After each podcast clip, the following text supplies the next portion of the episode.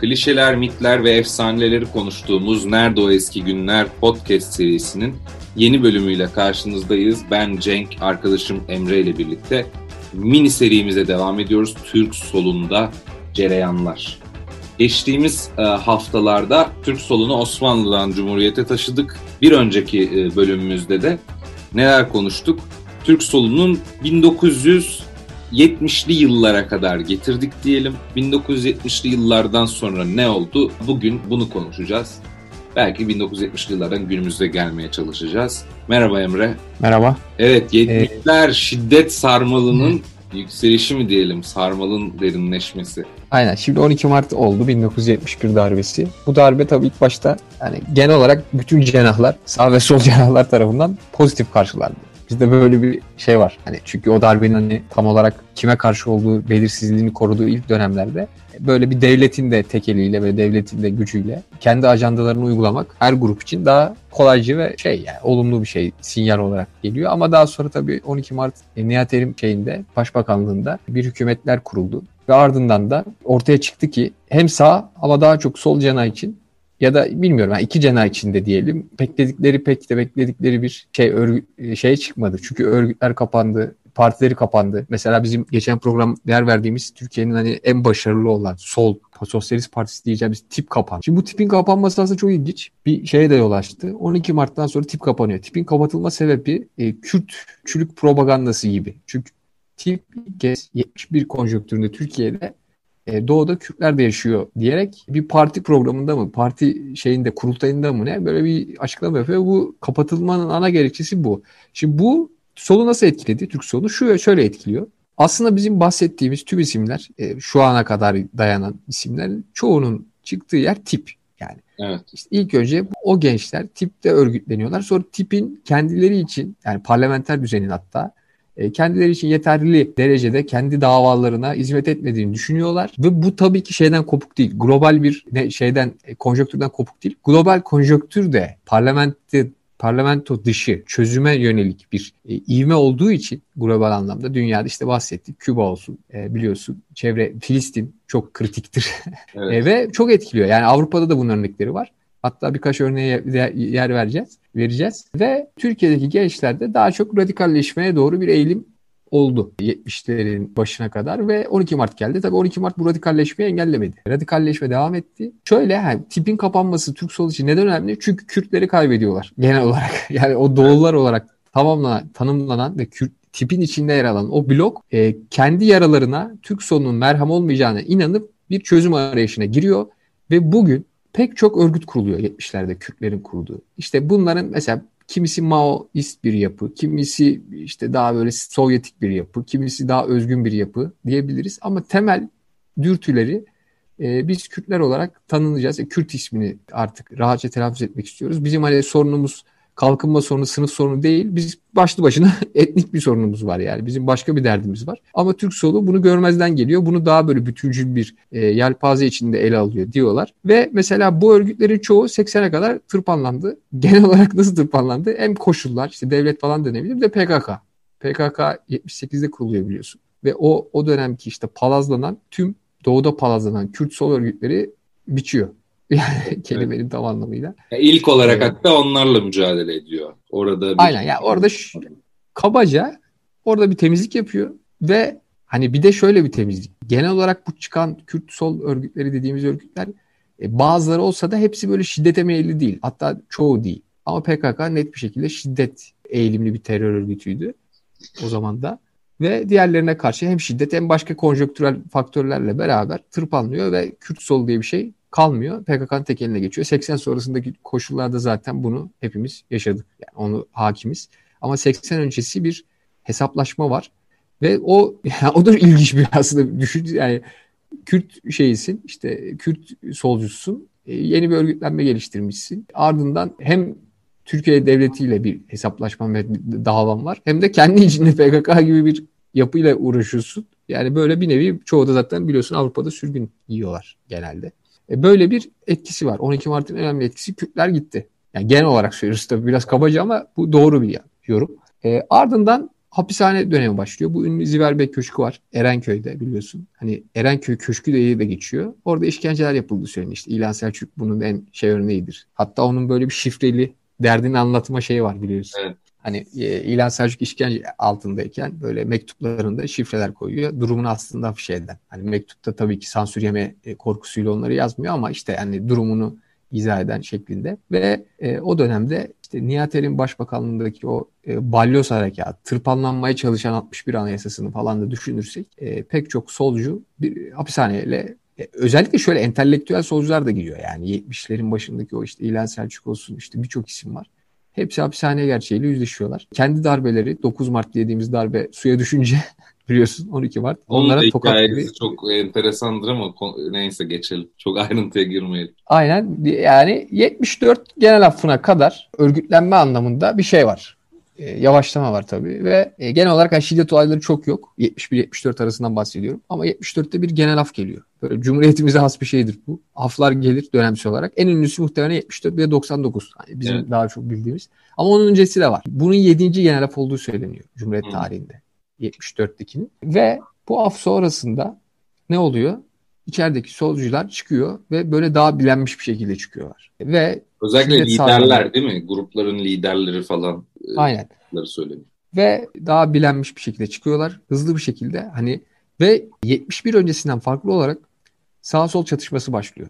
Biliyorsun 74-80 arası her yıl yani peyderpey artan bir şiddet sarmalına giriyor Türkiye işte günde ortalama 10 kişinin öldüğü dönemlere doğru giriyor. Yani bu şöyle düşün 74'ten sonra peyderpey artıyor 80 darbe öncesi zirve yapıyor. Yani 80 darbe öncesi hakikaten günde 10 kişi ölüyormuş. Yani istatistikler olarak söyleyeyim. Ve e, böyle bir sarmal. Tabii solunun içinde birçok bölümü var bu arada. Hani biz bunları çok fazla bilmiyorum çok ayrıntılı yer vermeye gerek yok ama en temel şey de Maoist cepheler var. O dönem çünkü hala Çin'in ve Mao'nun tabii, tabii, tabii. E, bir nasıl diyelim çözüm umudu olduğu inancı var. Sovyetik bir yapı var. Sovyetik cephe var. Ama Sovyetler biraz prestij kaybına uğramış. Özellikle 68 Çekoslovakya hani ilk reaksiyon işgali Sovyetlerin. ilk reaksiyon genelde şey olmuş yani orada bir kırılma hemen olmuyor ama gittikçe artan bir şekilde kırılma oluyor. Mesela Perinçek tayfası 70'li yıllar boyunca hep şunu diyor yayınlarında. Amerikan emperyalizmi ve Sovyet emperyalizmi. Yani evet aynı derecede. Şu an geldikleri nokta tabii çok farklı. Şu an biliyorsun Sovyetler yani Sovyetler Birliği kalmadı tabii de Rusya'ya olan mirasçısının e, daha yakınındalar değil. Çok yakındalar ama o zamanlar çok net bir şekilde mavi çizgide. Genel olarak ilginç olan mavi çizgi çok var. Yani o çizgiye eğilim çok var. Hani Ben burada bak bir şey söyleyeyim. Benim e, dikkatimi çeken şey zaten oydu. Farkında bazıları FETÖ'den de hapis yatan kişiler var biliyorsun eski Mao'cu. Ya bunların birçoğu liberal de oldular. O da çok ilginçtir. Yani liberalden kastım burada klasik liberal değil. Hani kendilerine liberal dediler. İşte dediğimiz gibi bir kısmı Fethullahçılarla yakındı falan yargılanacak kadar 15 Temmuz sonrası. Çok ilginç yani öyle bir, bir şeyin e, ya da böyle klasik liberal olan da var bu arada. Neyse isim vermeyelim ama yani önceden Mao'cu olup sonradan klasik liberal olan da var. Çok ilginç bir şekilde böyle o Mao'cular sonradan dağılıyorlar çeşitli yerlere e, aynen böyle dağılıyorlar. Genelde liberal oluyorlar dediğin gibi. E, evet. Çok var. İşte Şahin Alpay var mesela. En ünlülerinden biri o. İşte Cengiz Çandar eski muhacir. Yani kendileri de bunları çok net ifade ettikleri için yani sonra bambaşka bir kulvara doğru e, yöneliyorlar. En ünlüleri bunlar. Bizim hani şu an tam empati kuramadığımız derecede bir şey var. Farklı akımlar var. E, bunların en ön plana çıkan ama mesela çok ilginç bir şey daha var. Bu partilerin çatallaşması yani farklı yönlere savrulması sırasında Mesela Arnavutluk Emek Partisi. O zaman işte Enver Hoca olması lazım. Evet, evet. O da bir ekol. Yani şöyle bir çatallaşma Tabii, var. Değil mi? Onun hem, şeyleri var, onun takipçileri var. Hem Türk solunda var hem Kürt solunda var 70'lerde. Evet. İşte mesela şöyle düşün. Maoist bir e, örgütlenme içerisindesin. Sol örgütün içindesin. Orada kopuş oluyor. Kopuşun bir ayağı şeye dayanıyor. Arnavutluk Emek Partisi. Bu çok ilginç geliyor bana. Yani, e, şu an ilginç tabii. Hani, o da güçlü bir damarmış yani. Hep yani şunu bilmek lazım. Hep hepimiz için geçerli. Bence dünyadaki olaylar, konjöktür çok etkiliyor. Yani o zaman da çok etkiliyor. Mesela gerilla bizim geçen program üstüne basarak vurguladığımız o gerilla tarzı işte bir mukavemet, bir direniş alternatifi falan hep dışarıdan gelen ihra, ithal şeyler yani. Evet. Burada Che gerilla falan yok. şeyi de var tabii. Gerçi o daha geçmişte kaldı mı diyelim. 66 gibi ölüyor galiba. Aynen. Ha, Küba, Yok. yani şimdi şeyden bahsediyorum ya. Hani tabii da, sadece Küba'da değil de. Yani ciddi bir kır şeyi de geliyor. Yani çok ilginç böyle bir kır ger- gerilla taktikleri falan filan. Bunlar merak ediliyor. Böyle kitaplar el altından dolaştırılmaya başlıyor. Aynen. Mesela kır gerillası, şehir gerillası gerilimleri oluyor. Evet Yani evet hangi fazla oluyor. Evet. Ya bu tabii bütün bu anlattığımız gerilla biçimi, moral rol modeli biçimi aslında somutlaşması imkansıza yakın şeyler. Ama o dönemki rüzgarda, o dönemki gençler nezdindeki biz etkisini anlatmaya çalışıyor. Yani sonuçta bu 70'li yılların sonunda hakikaten yüzlerce insan öldü yani. Hani ve az çok bu sebepler yüzünden öldüler yani. İnandıkları modelin bir başka e, alt kümesi de neydi? Kerilla. Yani bir, bir modeldi yani. O inan düşmana karşı savaş yöntemlerinden, metotlarından biriydi. O yüzden vurguluyoruz. Bu noktada aslında e, bir şey var. Mesela bu dete mesela Elrom suikasti önemli bence. Hani 72'de cereyan eden Türkiye'deki İsrail Başkonsolosluğu öldürülüyor biliyorsun bizim e, Türkiye'deki sol gençlik tarafından. Hani o çok böyle keskin bir dön- olay oluyor yani. O çünkü bir diplomatı öldürmek e, Tabii, tabii. şey. O İsrail olayı da tabii şey.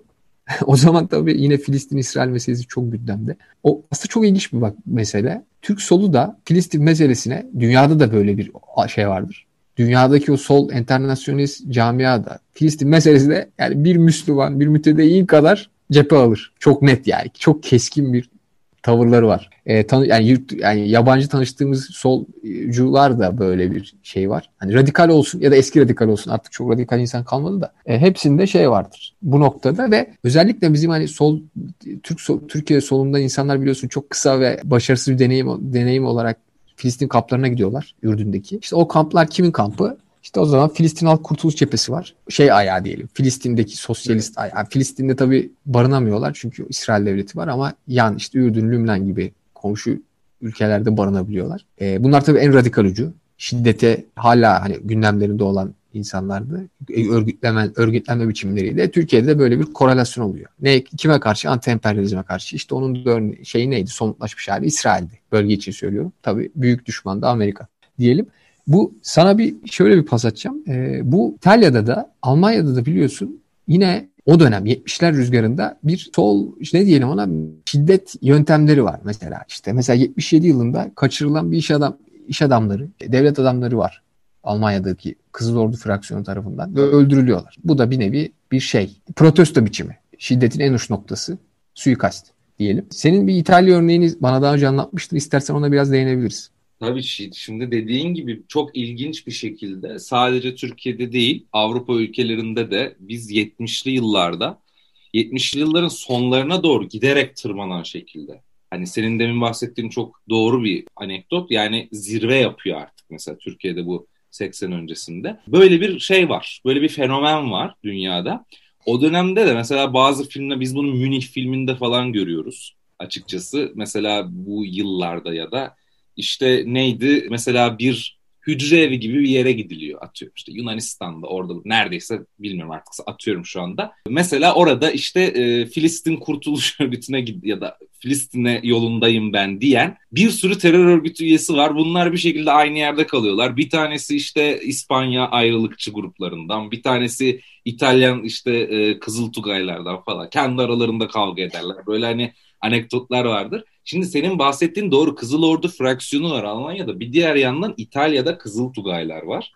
Bu mesela nedir? Çok enteresan olaylarından bir tanesi de e, 1978'in e, Mart'ında İtalyan Başbakan daha öncelerde başbakanlık yapmış olan Aldo Moro isimli işte o Aldo Moro vakası Caso Moro olarak da geçer. Bunu kaçırıyorlar. 5 e, korumasını öldürüyorlar. Kendisini kaçırıyorlar. İşte 55 gün boyunca tutuyorlar. Mayıs ayında da infaz ediyorlar. Şimdi orada enteresan şey zaten şu ama tabii şöyle de bir örnek var. Bizim şaşırdığımız noktalardan bir tanesi şu. Seninle geçtiğimiz bölümlerden birinde hatırlıyorsan şeye bakmıştık. 1976 yılında İtalya'da genel seçimler yapılıyor. İtalyan Komünist Partisi %34 alt kamerada. Şimdi çok ciddi bir oran bu. Yani milletvekilleri falan filan çıkarıyor. Senatoda da senatörleri var. Öyle söyleyeyim. Senatoda da yüzde otuz üç. Yani şu an İtalya'da herhangi bir parti %35 almıyor olabilir. Alamıyor yani tabii şey dağıldı artık. Böyle çok parçacıklı bir yapı oluştu İtalya'da. Ya şimdi 76'daki mesela bu hadiseden sonra da biz şeyi görüyoruz. Senin demin bahsettiğin tip Türkiye'deki tipe benzer bir ya da işte Doğulular denilen işte Kürtlerle alakalı mevzu. Şimdi siyasal zemin kaybolduğu zaman sen siyasal zemini ortadan kaldırdığın zaman bu terörizmi besliyor. Mesela 1976 yılında bu İtalya'da Komünist Parti bu kadar güçlendiği zaman Kızıl Tugaylar örgütüyle bağlarını kesiyorlar. Onlar tabii bir, mecra buluyorlar çünkü. Şimdi hep bu denir ya tabi teorik olarak işliyor bazı durumlarda pratikte işliyor işlemiyor. Türkiye'de de mesela işte gerçi ona girmeyelim ama yani 7 Haziran seçimlerinde bu söylenmiştir. HDP biliyorsun ciddi bir oy oranıyla yüksek sayıda bir milletvekili çıkarmıştı. E, fakat yine de işte şey oldu. Yani tekrar o çözüm süreci sona erdi o dönemde. Söylemlere de baktığın zaman e, bunu görüyorsun aslında. Yani burada e, şiddeti çok fazla. E, şey zeminde yani şey var. Terör örgütü ne yapacağını şaşırıyor. Fakat İtalya'da o dedi bahsettiğimiz gibi 78 yılında bu büyük bir hadise. Yani bugüne kadar çok e, örneği görülmemiş bir şekilde bir başbakanı öldürüyor adamlar. Yani infaz ediyorlar. Ve son derece arkaik bir, yani o dönem için de arkaik miydi? Belki tartışılır. Fakat farklı bir sol e, şeyi var. Yani son derece böyle işte e, çok ulusluluğa karşı. Hep o tartışmalar vardır ya milliyetçilik midir değil midir falan gibi. Böyle bazı örnekler de var dediğin gibi. Türkiye'de de işte zemin kaybolduğu zaman onu söyleyebiliriz aslında. Terörize oluyor siyaset. Aynen. Bir de sen orada bir şey demiştin daha önce. Hani bir filmde İtalyan bir film konuyu eksen alan şey demiş. Hani güzel Al Aldo Mora işte Aldo Mora'nın rolündeki adam şey diyormuş teröristlere. Doğru mu? Ne diyordu? Beni öldürüyorsunuz ama sizi Heh. bitirmek için. Tabii tabii. Değil tabii. Mi? Şey, Buongiorno Notte abi o film. E, Günaydın Gece. Çok yani birkaç film var. Bir tanesi bu konuyla ilgili. Ya diyor ki siz diyor bu tabi aralarında bir ne kadar doğrudur bilmiyoruz onu. O tabi içeriği gösteriyor. O hücre evini gösteriyor. Onun tutulduğu, alıkonduğu. Yani size çünkü o dönemde şimdi tam bunu söylemek için şu arka planı verelim bir cümleyle. Aldım oraya Hristiyan Demokrat Parti kendi partisinden kimse sahip çıkmıyor. Şimdi böyle bir sıkıntı var. Yani ya da çok geri planda kalıyor sahip çıkanlar. Burada Aldemoro tabii zeki de bir adam. Ya diyor ki beni size yem ediyorlar şu anda farkında mısınız? Çünkü siz beni öldürdüğünüz zaman sizi yok etmek için ellerine fırsat geçecek. Onlar ama tabii yok biz halk mahkemesiyiz işte sizi yargılıyoruz falan gibi şeylerle adamı idam ediyor. Yani onlara göre idam aslında infaz ediyorlar. E, gerçekten de öyle oluyor. Bu hadiseden sonra örgütün ilk kurucuları resmen şey yapıyorlar, sırt çeviriyorlar. Ya bu örgüt artık koptu gitti bunlar başka bir grup oldular diye. Nitekim sıkıntı oradan başlıyor. Yani bu dediğimiz gibi aslında o dönem şiddet dönemi senin bahsettiğin gibi. Fakat Türkiye'de ne oluyor işte biraz oradan bağlayalım belki. 1980'e gidiliyor. Ve çok farklı böyle devrimsel bir şey oluyor yani. Ortam değişimi gerçekleşiyor. Oradan bir, şöyle de bir şey ekleyeyim. E, bu şiddet yani böyle mesela ben bu arada Aldo Moro vari bir örnek dünyada bilmiyorum. Yani bir başbakanın ben şey Asya Asya'da belki vardır o yüzden çok net konuşmuyorum ama hani belki o Güney Asya'da öyle, öyle bir sürü hadise oluyor ya. Ya şöyle hani bu denli hani kaçırılıp öldürülen bir örnek hiç hatırlamıyorum. Hani suikastlar var. Hani işte Kennedy suikasti var en basitinden ya da böyle ama böyle hani aleni bir şekilde kaçırılıp 55 gün boyunca rehin alınıp adamı ardından, yargılıyor falan. Ya bir de hani kendi Kızıl Ordu Tugayları işte kendi şey ideolojileri doğrultusunda yargılayacaklar falan ardından adamı öldürecekler. Bu çok bence uç bir örnek. Pek de bilinmeyen bir örnek aslında bilmiyorum. Hani tabii İtalya ile Türkiye arasındaki bilmiyorum çok yakın şey yok yani siyasi bağlam çok olmadığı için olsa gerek. Çok ilginç bir hadise diyelim. Çok ilginç bir örnek. Ama ha şunu diyeceğim. Elrom e, öldürülmesinden sonra da 72'de Mayıs'ın ayında 71 Mayıs e, ayında pardon 71 Mayıs ayında e, direkt bu örgütler yani Türkiye'deki sol gençlik örgütlenmeleri direkt e, kriminalize oluyor. Yani bu genel geçer bu denli büyük bir şiddet olayına e, bulaştığınız zaman genel olarak diyelim kriminalize oluyorsunuz ve tabanınızdan da kopuyorsunuz bir anlamda ya da çok marjinal bir düzeye indirgeniyorsunuz. Çünkü meşrulaştırılıyor size karşı yapılacak herhangi bir operasyon, size karşı yapılacak herhangi bir hamle diyelim. Bir de dünyada onu bak hep konuşuyoruz ya sen de demin söyledin bağlam dünyadaki işte hadiseler dünyadaki bağlam ee, şeyi görüyoruz ya zaten antikomünizm denen bir şey de var yani o çift kutuplu dünyada Türkiye'de zaten antikomünist hareket güçlü çünkü Rusya'nın dibinde o dönemde, Sovyetlerin dibinde diyelim. E, bu nedenle o güvenlikleştirme dediğimiz şey var ya çok basit dediğin gibi. Yani diğer solcu gruplara da bu sirayet eder. Yani o solcu gruplar da güvenlikleştirilir. Onlar da işte e, şey ilan edilir. Komünist işte. Ya sen Moskovacı değilsin. Anlatabiliyor muyum? Şimdi enteresan şeyler vardır ya böyle teoride hiç umrunda değildir o siyasetçilerin. Teoride sizin ne kadar bölündüğünüz. Hepiniz komünistsiniz. Yani onları tek bir pakete alır. Bunu anarşizm için de söylerler bu arada biliyorsun. Anarşizm bir siyasi görüş aslında ama Türkiye'de böyle komünistlere de anarşist deniyordu çok uzun yıllar. Aynen. Aynen şey gibi böyle bir küfür gibi. Evet. Yani anarşist bunlar falan gibi diye. 80 darbesine gelin kurtarılmış bölge kavramı var. Kurtarılmış bölgeler. Sol cenahı mahalle sakinlerinin de bazı yani mesela işte ya şöyle bir mefhum var aslında. Hemen şöyle girelim. 70'lerde gece konulaşma var. Şimdi gece konulaşmanın doğal getirisi nedir? İşte her an yıkılma ihtimali vardır. İşte sen hazine arazisine gece konuda yapıyorsun. Sonra genel olarak Türkiye tarihine baktığımızda onlar affediliyor. Yani o gece konuları yapanların yanına hani hepimiz belki birçoğumuzun evi de gece konudan teşekkür etmiş olabilir. E, Türkiye'de hani böyle bir fenomen var. E, oralarda yani 70'lerin dünyasında şimdi bu böyle bir yapı kurmak çok daha zor. Ama böyle e, kurtarılmış bölge adında böyle tabii ki çok fazla örneği yok ama iki tane enteresan örneği var. Onlardan bahsedeceğim. İşte sol örgütlerin öz yönetim e, evet. adı altında işte halk komiteleri kurup mahalleleri kendileri kurup düzeni, iç mimari vesaire gibi işte 5000 kişiye kadar yakın. Bunun en şey örneği de kristalize örneği de Ümraniye'de 1 Mayıs mahallesi o var. Evet, evet. 70'lerin sonunda. E, ve bu mahalleyi işte sol örgütler kuruyorlar. Çeşitli başka sol örgütler. İşte o mahallenin içinde bölgeler ayırıyorlar. İşte sallıyorum 10 bölge. Her bölge her başka bir fraksiyon tarafından kontrol ediliyor. Ama hani genel kararlar böyle ortak alınıyor falan. İşte kendi ideolojik şeylerini orada uyguluyor. Hani şu an son yıllarda hiç böyle bir örnek yok. 1 Mayıs Mahallesi'nin şöyle enteresan. Devlet 1977 2 Eylül'de polisler mahalleye girer. Bu 32. gün belgesellerinde de vardı. İşte mahalleyi yıkıyorlar. Yani gece konduları. E, oradaki sol örgütlenmeyi bitirmek için. E, sol örgütlenme orada bitmiyor. 77 2 Eylül'den sonra, hadiseden sonra. Ama 80 darbesinden sonra bitiyor e, tam anlamıyla.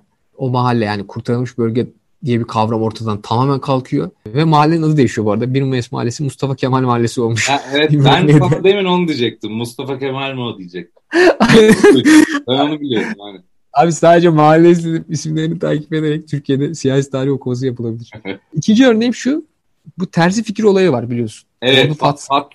Değil mi? Şimdi şöyle 79'da Fatsa'da orada da bir belediye başkanı ölüyor. Ardından seçim oluyor yani oraya has bir şekilde. Terzi Fikri de kim? Terzi Fikri dediğimiz kişi de e, Fikri Sönmez. Tip de ilk Türkiye İşçi Partisi'nde dediğimiz gibi işte orada siyasi hayatına başlamış, üye olmuş falan. Ardından THKPC'nin şey olmuş falan. Oradaki işte sol örgütlerin çatısı altına yetişmiş falan. E, en sonunda da orada 79'daki yerel seçim aday oluyor ve kazanıyor. E, kazanmasının ardından tabii yine bu kurtarılmış bölgeler tarzında bir yapı oluşturuluyor. Yani daha böyle işte halk komiteleri çatısı altında falan. Ve tabii ki şimşekleri üzerine çekiyor kısa bir sürede. Ve 12 Eylül darbesinde de o çok kısa sürüyor. Yani 79 yerel seçim kazanıyor. 12 Eylül evet, yani evet, en fazla bir buçuk sene falandı yani. Çok şimşekler üzerine çeken e, bir mahalle denemesi yaratıyor ve ardından da darbeden sonra tabii mahalle kalmıyor. Kendisi de işte hapse atılıyor ve hapiste ölüyor. Yani buna benzer en son ne örnek diyebiliriz? Dersim. Ama Dersim çok spesifik bir örnek olduğu için yani orada buna benzer. Hani böyle daha e, sol ideolojik yelpazenin pratikte de sergilenebileceği bazı şeyler yapılabiliyor ama hani Tunceli Dersim dışında herhalde çok çok az Türkiye'de son yıllarda ya da 80 sonrası diyelim. Ardından 80 darbesi geldi. Her şey kapandı Türkiye'de. ne bir şey vardı ya. Şimdi biz güleceğiz mi? Gülme zamanı bizde mi? Böyle bir şey vardır o dönem bir ha, hissiyat ha, o şu sözüydü. Ha, KİSK, KİSK, Türkiye İşçi Sendikaları, İşveren Sendikaları Başkanı ha. Halit Narin diyor ki bugüne kadar işçiler güldü. Ha, şimdi ha, biz güleceğiz. Bundan, bundan sonra biz güleceğiz. Çünkü 12 Eylül darbe. Sen bir daha önceki programda da uzun uzun anlat. Temelde yani getirilerine odaklanırsak herhangi bir Abi işçi ücretleri çok yüksekmiş. Bak şimdi hani bunu şey olarak söylüyorum. Hayır hayır 80 öncesi yani çok böyle nötr bir şey söylüyorum. İdeolojik bir şey söylemiyorum. 80 öncesi harbiden çok yüksek olduğu söyleniyor işçi ücretlerinin ya da işte o grev haklarının falan fazla olduğuna dair bir takım şeyler var. Ya tabii çok büyük bir darbe oluyor. Darbeden sonra sistem sıfırlanmış yani. Farklı bir sistem gelmiştir. Bir hadise daha şöyle söyleyelim. 89'da da 9 ya Murat Belge'ye tekrar referans yapacağım ama o diyor ki ya bir silindir geçti diyor 80'de solun üzerinden. Bir başka küresel silindir 89'da geçti. Ne demir perde ülkeleri yavaş yavaş başlıyorlar şeye. İşte Polonya'dan tut diğerlere o renkli devrimler dediğimiz. komünizmin ideolojisini terk ediyorlar. E zaten 91 sonu 92 mi diyelim artık. O yıllarda Sovyetler yavaş yavaş e, çözülüyor. Rusya Federasyonu geliyor onun yerine. Artık ne oluyor? Sol herhalde yok oluyor gibi bir durum var. Ya da daha dünyada sol çok farklı bir hal aldı. Bu Türkiye'de de aslında e, çok daha ayrı bir tartışma konusu tabii. Sığmaz muhtemelen bu yayına.